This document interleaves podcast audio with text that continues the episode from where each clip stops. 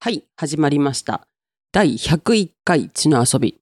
101というと101回目のプロポーズと言ってしまいたくなる、あの世代なんですけれども、武田鉄矢も主題歌のチャゲアスも福岡出身でございます。ということで、101回始めたいと思います。林田先生、水社長、今週もよろしくお願いいたします。よろしくお願いしますろしくお願いしはい、枕言葉がないとこういうことになるね。 フラストレ ーション、フラストレーション溜めないでくださいね。毎回なんかネタ考えないかんだよ ね。いやいやいや、全然大丈夫でしょう。なんかポロッと言っちゃう、言っちゃいそうな空気もあったけど言。わないよ。あそう。もう二度と言わない からね。それはそ れで、えあじゃあ、あの、なんか砂と血の遊びでひたすら私言おうか。あ、そうね。ここ来たら聞けますみたい な。あれ、はい。 T- その頃にはみんな忘れてるよ。 T シャツ作っときたいですよね。誰も聞いてないと思いますがって。でもますが T シャツうん作ろうか。中野さんって。中野さんって。はい。ということで、101回なんですけど、通常に戻りまして、その時歴史が動くと思ってなかったでしょシリーズ、なんと第10弾でございます。そっちも二桁いったんですね。 すごいねそう。あ10分の1やっとるよ。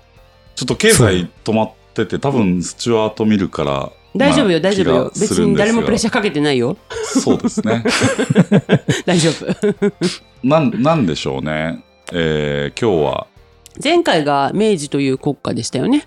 あ、あのーこの明治に入ってからのシリーズは、うん司馬遼太郎の明治という国家っていう書籍からはい抜粋してお届けしてるんですけど、ーうんうんうんはい今日も明治という国家の中かはらい、章、の名前はですね、はい。青写真のない国家っていう。青写真のない国家。はい。青写真とはっていうところからですかね。こうまあ青写真っ青て、写真なしの新国家ですね、正確にな言るうほと。ど、うん最近青写真ってあんま使う人がおらんよね。まあ、明治維新が革命じゃなくて維新って言われてるゆえんみたいな、そういったところでしたっ青写真けのない新国家要はですね、青写真のない新国家。はい。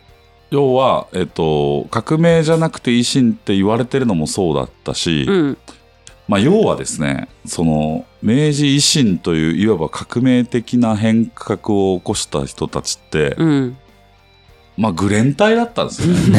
平たく言うたらね。平たく言うたうら。んうんうん。愚連隊が武力で、うんえー幕府という政府を倒して、う。うんん。国家という機能も理解しないまま、うん。要は、あとりあのえ、ず壊したと。県知事までは分かりますみたいな人たち。あはははははなるほどなるほど。そう。それを、いきなり中央集権的な近代国民国家を作ろうという概念すら多分持ってなかった。ああ、なるほど。うんうんうん。とにかく唯一決まってるのは、うんトップは倒天幕っ皇てことと。ね。トップは天皇と。うん。で倒幕幕を倒すしと倒幕して天皇を守ると。そうんうんうん。う。で、どうしようかうんっていう。まあ、こここも面白さがあるよねっていう話ですね。ちょっと自分がその時代に生きてたとしたら怖いですいよ、や、ね。怖いですよ。ね西郷隆盛怖かったと思う。めっちゃ怖いね。うん。ああ、ゾッとするわ。だか今らも怖いけど。だからこうあー維新の三傑っていう言われ方をしていて、はあはあそれは誰かというと西郷隆盛とはい。大久保利はい通はいと木戸孝は允い、ってそういうですね。 3人なはんいですけど、はい。3人とこものちょっとね、最後の死に方がね、なかなか。まあ、木戸さんは寿命まで生きてるけどあそっかだででももあの大久明保さんは治期以降ノイローゼになって、そうですよねはい、全然活大躍で久き保てさなんいもの結で構ね、大久保さん清居日坂の辺で頃亡のくなってると殺さうん暗殺されてるのうでんですよね。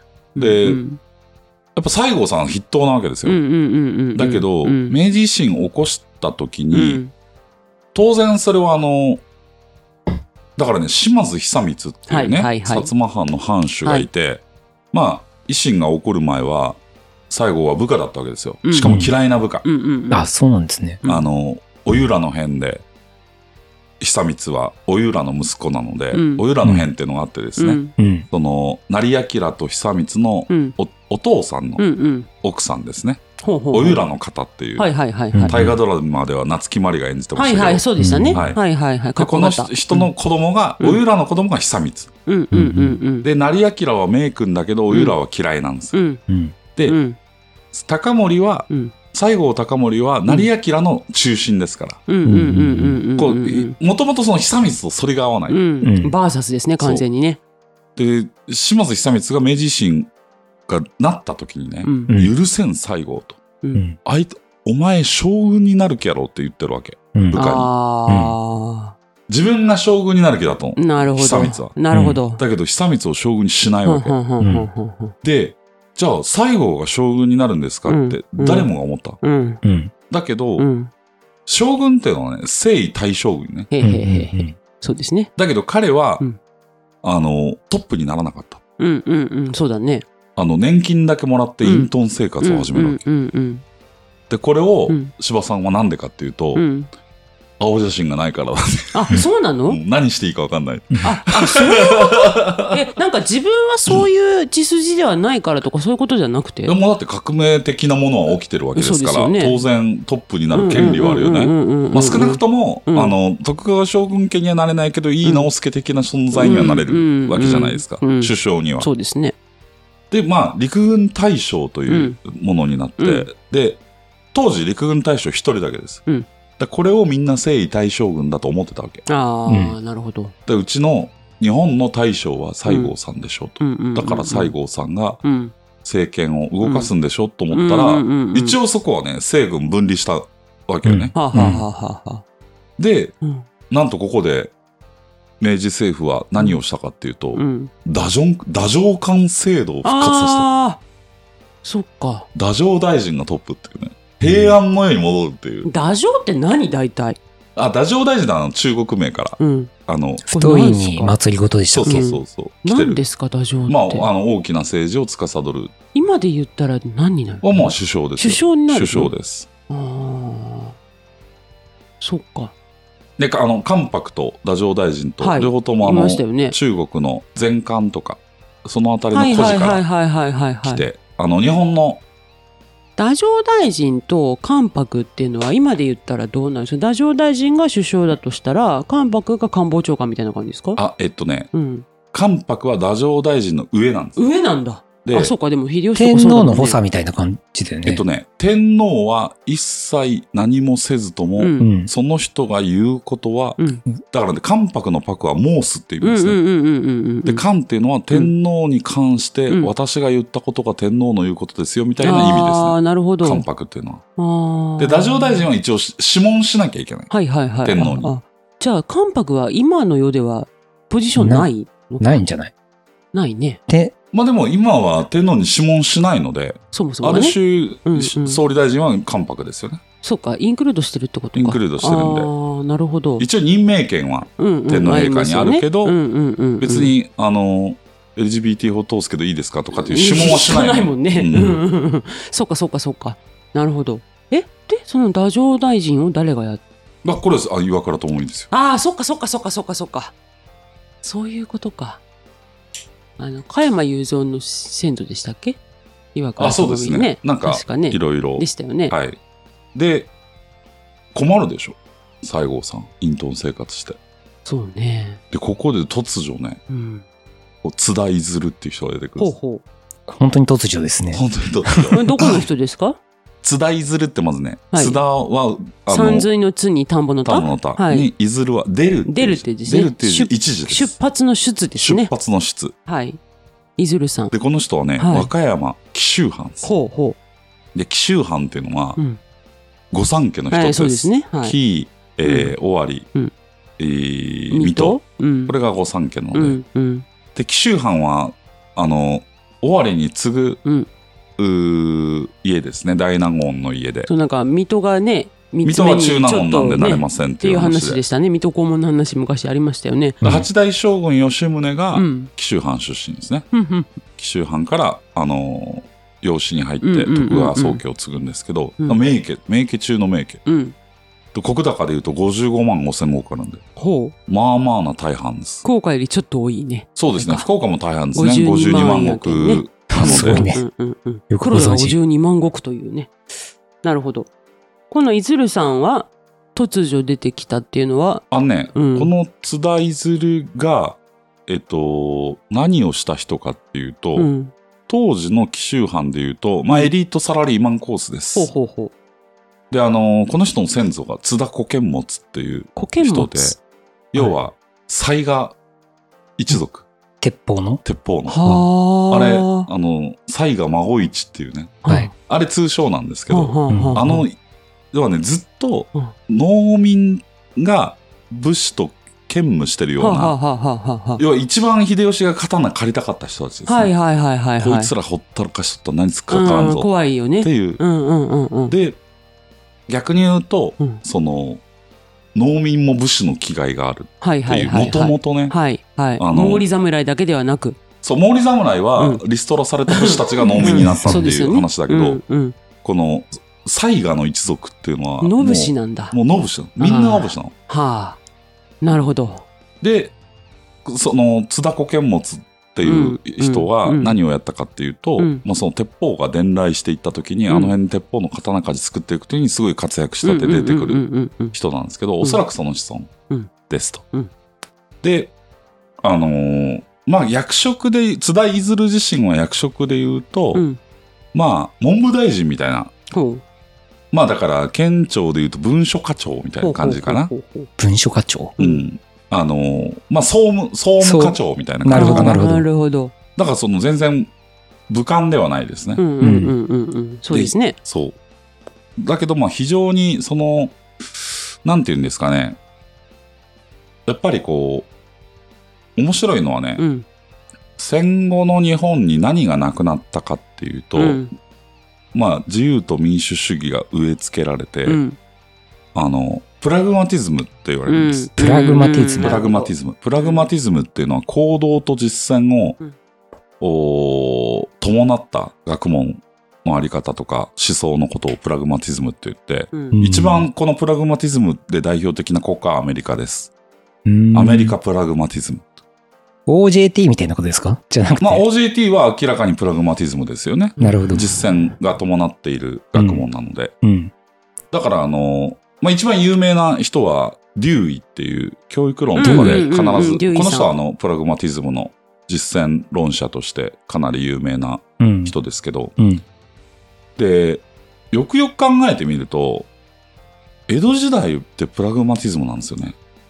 あ、そうなんですね。だから、産業革命の文明が入ってきて、うんえー理論的なもの、思想的なものを吸収せずにまずやってみようっはいはいはい。ていう時代ですよね。ええええええで明治ももう明治国家こそプラグマティズムで出来上がってるようーんななるほど国家実務ゴリゴリしながらあれって言いながら変えていくみたいな感じですかね、き機能的なんですかね。だから、そそうの、ねやってみて、うん、やってみて、その経験をベースにう、んその、まあ、そもそものうん論理と合わせて、いろいろ考察していくみたいな。あーだけどねここにうんちょっと、あのー前提条件が多いんだけど、うん日本の体制を占める思想としての朱子学っていうものがあはっいて、はい朱子学です朱子ね学、。はい朱子あの学っていうのはもうはっきり言って観念論です、うんうんドイツ観念論はいには近いいようはいはないはいで朱子学の根本は何かっていうと、うん天皇を尊ぶってことですねいわゆる尊皇うんうん。と外国人を蹴散らすってことです、尊王上位って上こ位とでですすか。尊皇上位ですねあーうんでこれが、うんあの朱子学の根本として、うん徳川家を守っていく学問として、うん林大学の神を中心に、うん脈々とお家芸としてはあはあはあ徳川宗家はとにかく朱子学やってる、うんでもう一つはね、うんあの歴史学っていうものがはい半端なわけですよはいで、まあ、一番古い歴史書でいうと大鏡とかになるのかな「古事記日本書紀」を除くとあれ神話なので、はいはいすごい昔のやつですねそう。うんだから、大鏡で言うと、うんえっと、鎌倉殿の13人がはい大はい鏡のはい記録ですけど、うん。東鏡ってそれのやつですか吾妻鏡はそれの関東版ですうね。んうんうんで、えーその後、増鏡っていうのが14世紀ぐらいにマス鏡。出てきてえ、どういう字かはあ増える。マスあ鏡、なるほど、鏡なるほど、なるほマど。かなんで鏡っていう字使ってまあ、るんですか、鏡っていうのが、その歴史書の総称あ、そうなんでみすたいね。うんな。だから大、大歴史書みたいな意味ですね、うん大鏡は。うんなるほど。増鏡はそれ足しましたみたいな。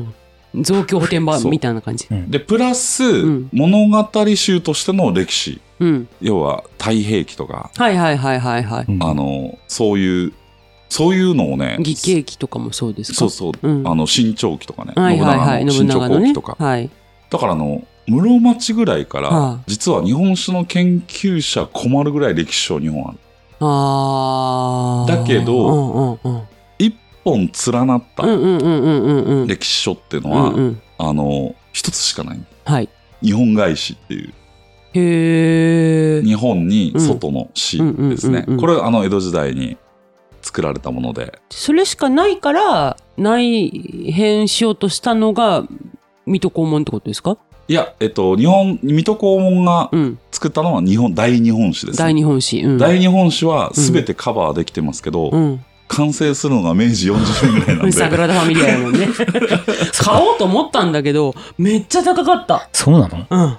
で、日本外史っびくりするてぐら、い高かっえっと、江戸後期うにん来山陽という、た。うん。聞いたことあるでしょ三陽。は来い。三木三郎の子供なんではすいけど、はいはいはいはい。頼むにはい山陽地方の山陽ですはいはいはいはいはいはね。い来山陽という人はいはいが、はい。あの、日本の通史として書くんですね。うんうんうん。とにかくこれ一冊しかないわけ。うーん。で、来山陽はもう本当西郷隆盛と同じぐらいの人と思っていいです。なるほど。ううんん。なので、幕末に、あの、それまで、江戸、その日本の人たちは歴史をどうやって学ぶかって言ったらずっと中国史やってる。うんうんうんうんうんうん。だけど、うん日本史をやろうと言って、うんすごい、そう、大日本史の、これ、水戸学です。うん。大日本史の影響で、大日本史ねうんうん日本史やろうって言った時うんうんうに、ん来山陽が日本外史を書いて大ヒットするんだけど、ううんん。なんとこの日本外史が徳川家康で終わってるんですよ。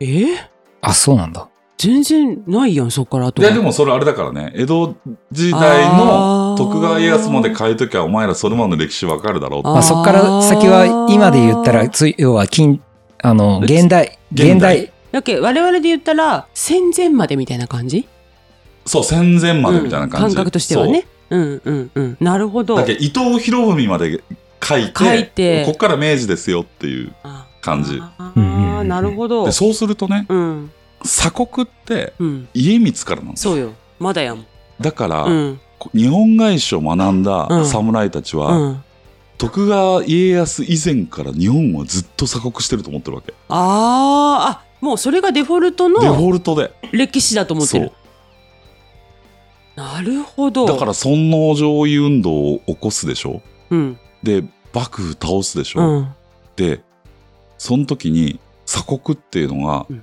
徳川家が作った法律に過ぎないってことに気づく。あーそこで初めてメタ認知されるのねそう。はであこの西郷たちはどうするかって言ったら、うん開国しなきゃってなる。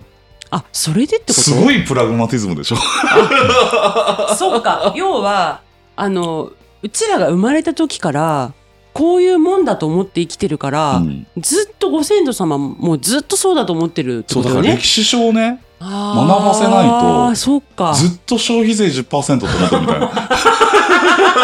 消費税がなかった時代があるんだよと。そうそうそう。確かに、今のでも若い子は消費税って生まれた時からあるもんね。そうね、それを知ったら、じゃあ、あれか、なみ消んな費税、の方がない方消が費いい税わーってなるよ。なるほど。消費税から解放せよ と。あー。確かに。でも今もう日本にはプラグマティズムは失われてるので、そうだね。消費税がないと聞いてもふーんっつって、うんもう奴隷ですよ。奴はい隷。主体性がないんですよ、だから。津田いずるさんですよね。あ、いやいやごめんごめ んするするあ、これを、うん。あの、要は、それぐらい青写真がないってことです。この国にははでも、津田いずるにはうん青写真がある。あったあんったんだで。すかなぜなら、うん。紀州の、うん。その、こ県民性を、うん。今言ったでしょ。うん。うん。だから、明治、うんえー、2年うん。にうん、この人は、あの、徴兵制を敷くんですね。紀州藩でうん。廃藩置県の前ですからね、まだ。文官なのに文官なの文官なのにそれをやるんだ。そしてもっと恐ろしいのはね、うん。その、要は農民が侍になりますっていう話ですよね、はいはい当はい時はいの徴兵制って。はい。うんはい。で、これだけだったらうん。まだいいけど、うんえっと、要はもうその侍はうん普段農民になれっていうわけ。は要はその、とんでん制、とんでん平成ですよね。あうんあ、うんなるほど。だから普段で、、それは、えっと、死のが一緒になるって感じもう死のが一緒になるんですえよ。え要は侍ってさ、やることないじゃん。まあまあまあでね、そうね。うでん。そのないよ270年間、勇敢階級として、ん勇敢クラブとして生きてきたわけよ。うん ちょっと勇敢クラブ違いやけど ね、だいぶ。まあでも勇敢クラブじゃん。実際することなかったと思うんですよ。うん、することない。うん。だから、あの、無理やり仕事作って、あー年貢前数えるぐらいリでソースしょ。としてちゃんとそこで加えられたそと。うそうう。んで、そこで、あうんの、だってもう、江戸城詰 めの侍の日記とか読んでも、お昼ご飯の話しか書いてない。今日の弁当なんだったら。仕事の話しとょうかもいなや、本当に。で、その人、お前ら暇なんだから、うん普段は、うんあの、農作業してなさい。うん。でそこで農民と一緒に武芸をうん。あの鍛錬し、うん有事が起こったら全員勝利へとなって攻めるっていう。なるほど。で、この近代化を、なんと明治政府より先立つ3年前に実施する。はあ、なる明ほど。治政府が徴兵制やったの明治5年なんで、うんうん。明治2年に、そういうこと。で、それが西郷の耳に入るわけ。あ津田譲ってやつがいるぞと。あ、ううん。ん。で、西郷は、うんあの、この薩摩の文化ね、おはん任したぞっていう文化が。まあ、おはんおねはんってね、あ,、あはいはいなたってことね。はいはいはい。お前任したと。うん。で、薩摩のね、文化としてね、自分は常にバカで、うん。自分以外は常に優秀って思い込む文化があるね。んもちろん全ての薩摩人がそうじゃないけど、うん俺なんかよりおはんがやった方がうまくいくんじゃんっていうあーなるほど文化なるほがあどるわけ。はいはいはい。薩摩には。うん。長州はそ、れ、謙遜ってこと謙遜中かね、うん。まあ、義言うなってよく言うんですけど、うん。ぐだぐだ言うんじゃねえと。男はやるときはやるんじゃと。で、トップに立っったやつはもう、あの、すべての責任を取って失敗したら腹を切るっていう平田幸恵ね、あの、はいはいはいはい。。まあああいううのが薩摩人の鏡とされてるうん。文化があって、うん。長州人は逆にね、足を引っ張り合って、足を引っ張り 合って、でもトップに、競争でトップになった人がいたら一枚岩になるっていうのが長州人。うんうん。で、福岡っていうのはね、ずっともう歴史的に足を引っ張り続けて、誰もトップに立てないから総理が少 ない。 そう。当時から。当時から当耳時かがら。痛い。まあ今もそうだよね。うん。今もトップになろうとしたら引きずる。で、長州人はうん、もう、引っ張り合ってんだけど、この人トップだなってなったらもうみんなで盛り立てる。うんうんうん。これがすごいとこ。うで、ん薩摩人ってのはね、うん。もう反任したぞと。うん。もう、で、だ文句言う奴がいたら、義言うなと。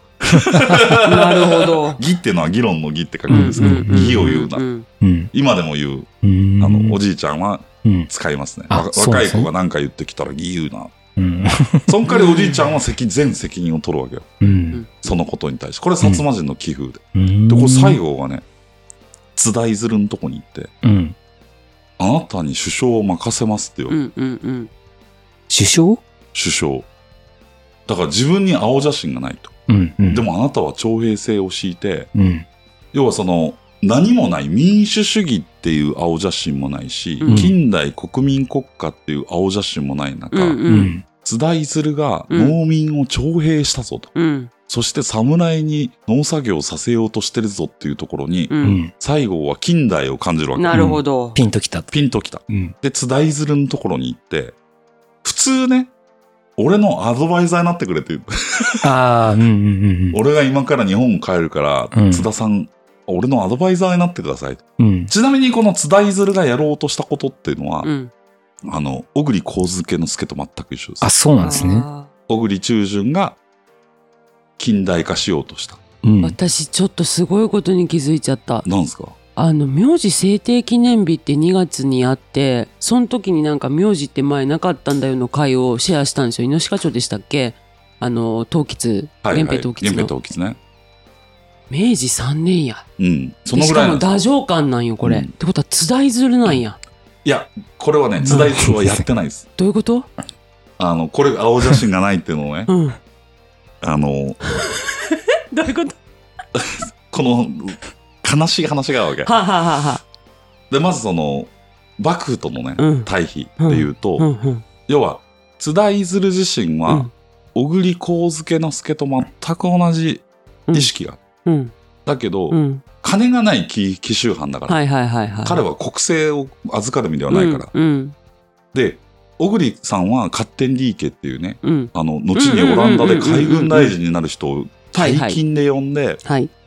あの、この人に日本の海軍を作り直してもらう。んんんでう、んもし俺たちが滅びても、あ残るのと。こ、このドックごとは次の政府に渡せるからいいよね、うんまで考えれたそうですね人っていう。前回その話でしたねしましたよね。うん。津田譲も、うんこれ、軍をうん。ただ徴兵するだけじゃなくて、うん近代化しなきゃいけない。はいはいはい。そしたらその、お金がないわけ。勝手に利益なんか呼べないわうけ。ん、うんそうですね。そしたらその紀州藩のお抱えのうん。商社に、うん。ハルトマン商会っていう、ほドイツのほう商社があってうん、で、こいつのとこに相談行ったの。うんで、軍人紹介してくれって。うんそしたらそのハルトマン紹介のうん倉庫版してる人がうん、軍人ですうってん、、元。うん、元ね。うん。で、このカッペンっていううん、ドイツ人なんだうん、けど、うん。で、こいつもそのプロイセン出身じゃなくて、うんハノーバー広告っていうね、はあ、 50万人しかか人口いはいないはいはい、とはこい。の元軍人。あなるほど。多分ね、もうその、 だいぶ田舎侍で二すな。等兵みたいな人うん。うんうんうんうんうん伊藤兵。しかも、花間広告人口50万ってほぼ和歌山県みたいな。うんドイツの和歌山県のあ門番を連れてきて。うんで、そしたらさ、うんまあ、そそれも西郷さん聞いて、うんうんお前こ、お前すごい先見の明や。うんうんで、そしたらすぐ紀州藩がなくなっちゃうのうんうね。ん廃藩置県を来うて、んうんで、このカッペンどうしようかってなって、うんなんとこのカッペンに当時のお金で2万両みたいな退職金を足して、うんカッペンはそのお金でドイツに帰って遊び暮らしたっていうね、素敵な話があるんですけど。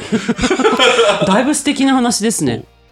えでその人にある程度そのなんだろうこう武力みたいなのをこうなんか指導してもらったんですまあ、か要は紀州藩が日本に先駆けうてん近代化を果たしていった時に、うんあロールモデルだとうん地方創生だとなるほど、これを全国に広げよううとん西郷隆盛が目うをん、ナレつッけジて、を聞かすわけですねここでね。うんで津田鶴を中央に呼び出したうん時に、うんうんうん津田鶴はでも政権を取れないわけですね。はあはあはあはでこれなんでかっていうあ。と、うんあの公金にルーズだったと。ほうで西郷は一番嫌いなわけ。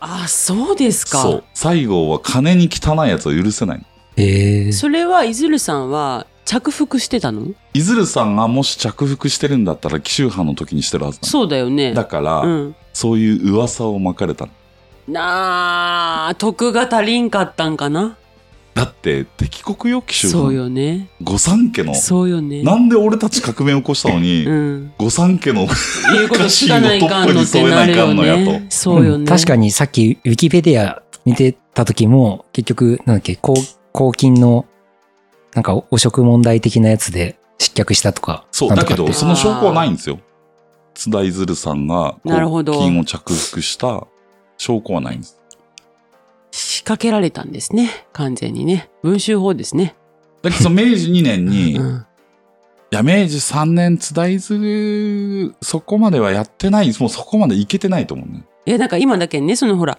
徴兵とほら名字ってセットじゃないですか名前をつけるっていうことで管理国民創生番号制にしてね出兵させるためのっていうところで言ったらそこまで考えたのかなと思ったんですよ今だから当時、うんその青写真らしきものを持ってたのは、うんおそらく勝海舟はあと坂本龍馬ぐらい、うーんうんで坂本龍馬は残念ながらお亡くなりになられてますと、勝は幕臣ですとそうですね完全に幕府側の人やもん津田いずるも幕臣ですとそううねん。でその中で太政官制度を復活させうんう大倉太夫とかーん 兵部太夫とか、そその大臣っていう言葉もまだつけずに、うんまあ、大臣がつくのはうんうん太政大臣と右大臣と左大臣だけだ,、うんうんだからあーでその兵部教とか民部教とはいはいはいはかいそう法ですね務教とちかょっっとていう名前をつけ重々しい名て前ですもんねそうあの時代平安の世に戻りうう、ん。政治をしてたと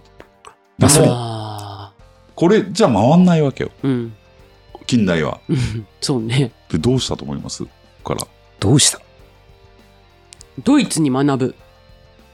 あのね、うん。これすこんな国ないよ世界で、全員留学したんです大臣がああ、でも、あい漫画日本史で、そのくだりある わ。岩倉使節団の話岩倉使節団ですかそうやんそうやんですようね。んそうやあん。れみんな行きやがってってやつね。明治4年に旅立つみんな行きましたよね。そうそうそうそう。あの留守番をしたのが西郷そうとね板垣とうん江藤新平と、そうだね、そうだね。みんな非業の死を遂げるうんか、そうですね逃げみんな出する。みんなギャーってな,、うんなってるなっなってたるなってるメンバーですよね。そっか。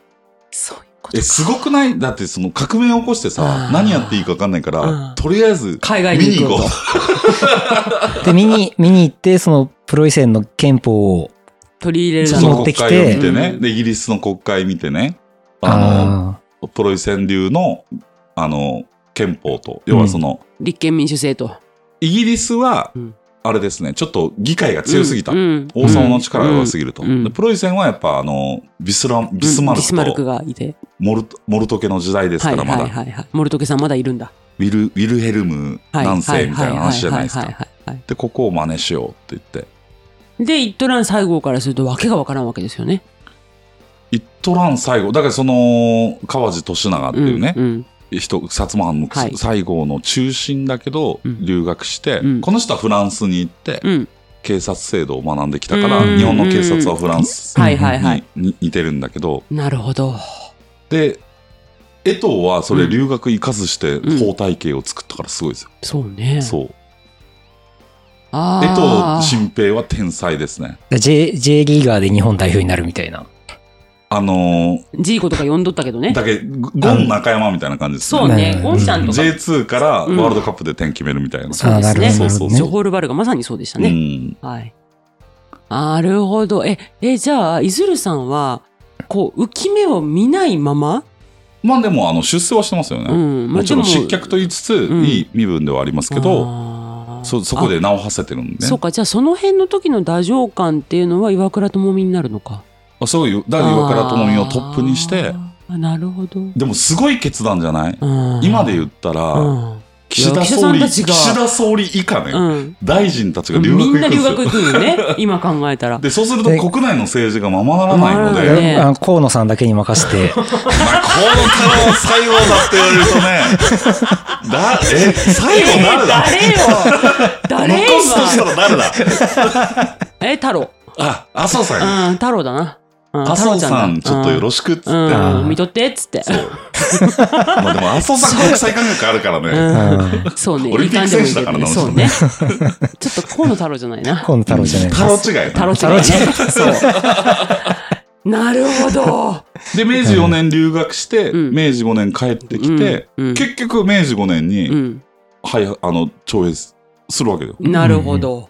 で、津田ずると同じことを実やはるすんる。や。うんいですねやまあ言うこと聞いとったらよかったけど、でもやっぱ爆心やけんね、言うこと聞けんよで、ね。この、なんだろう。やっぱそれもプラグマティズムなんですよね。ーん見てもないもんやれんやろ、みたいな。うんうんまうあ、んそうね。で、そうね世界はこうなってんだと。で、こそこからうん国民を、要は国民という言葉が出てくる。はいはいはいあはいはのい。、今までは農民とか商人とかって呼んでたのを、国あ、民そうですよね。国民と捉えて何かというと納税機会としてのうんうんお部品であり、う。うんん。そして戦闘力、そうとでしすてのね。徴兵ですうね。ん、うん。殺人マシンとしての機な能ですよるね。ほどね。だからそのまあ言ったらあの小栗さんもそうですけど津田いずるさんもあの自分が言ってたことなんだけど自分の権力のもとではないところででも同じこと言ってたんだよっていう側の人ですそね。うなんですよ。まあ、そういう見方もあるかもしれないし、うん天才だったのかもしれないですよね。周りがその理解できなかったってことさんは、だからその、やるとかやらないとかじゃなくて、うんあの、感覚で、あの、まあ、行くべき道が分かっちゃうみたいな。で、ただ、他の人たちは、まあ、天才までいかなくて、秀才だから、やっぱりその、根拠が、実務必要でだったみたいな学ばんとわからんと。うん。まあ、でうん、やってみたら、天才がやってたことが、あ、確かにそうだったんだ、みたいな。だけど鳥羽伏見の戦いの時に、うん徳川慶喜が大阪城から逃げるじゃないですか。はいはいはい。船に乗って、うん逃げ帰る制度に。うでんもその時にこう裾を掴んでね、うんもうちょっと戦ったら勝てるのになんで戦わないんだって言った時に小栗さんがね。あの、あ、さ、これ、小栗さんの話か。うん小栗さんが言ったときに、その、我が軍に、そ西郷大久保のような人材がいるのかって、慶喜が言ったと。はで、これ、後で西郷が聞いて、あ。うん。すごい光栄なことですよね。そうね天下の大将軍に、うんうん俺たちみたいな人が幕臣にいるおのるかかっつとってで、そこで引き下がる幕臣も幕臣だけど、うん西郷と大久保は怖くて仕方なかったと思うよ。そうね。この後どうすんだそうね。確かにね。怖いね。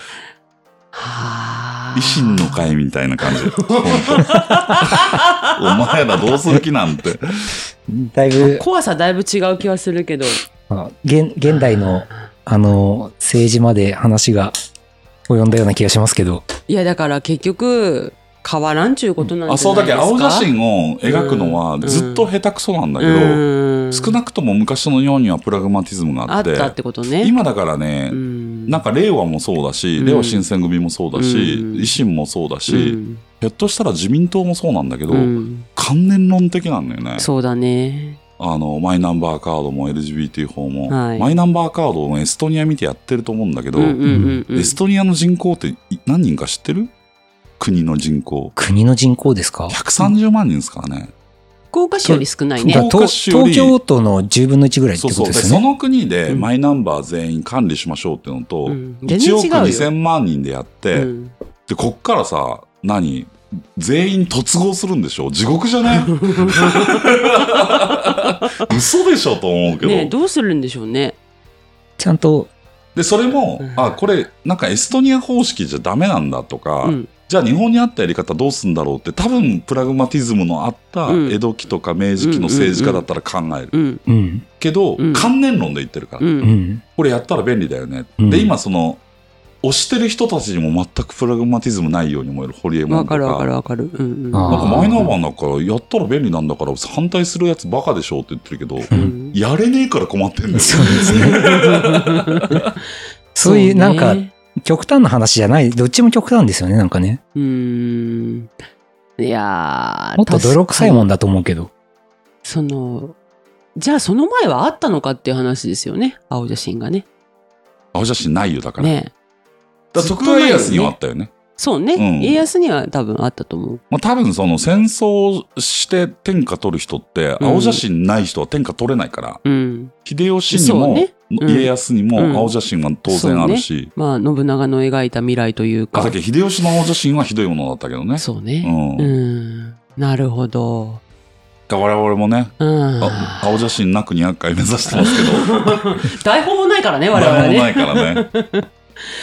いやーなんかいずるさんあれですねあの多分こんなことでもないと一生知らなかったかもしれないけどこういう人がいたんだっていう本当にいきなり出てききたっていう感。た覚がありましたねいやーなんかやっぱりこうね歴史を振り返るときにこういう見方ができるというのは地の遊びの一つ良いところかなと今日も思いました。あの、教科書で言ってたことが、ああ、そういうことね、みたいな、さっきの岩倉使節団じゃないですけど、うんなうんんうんうんうんかそういう、それこそプラス、プラグマティズムかもしれないなとそ思うっでて。すね地の遊び用語が増えましたね。そうですね。はい。ということで、第101回は、青写真のない新国家をお届けしました。ありがとうございましたあありりががととううごござざいいましましたた。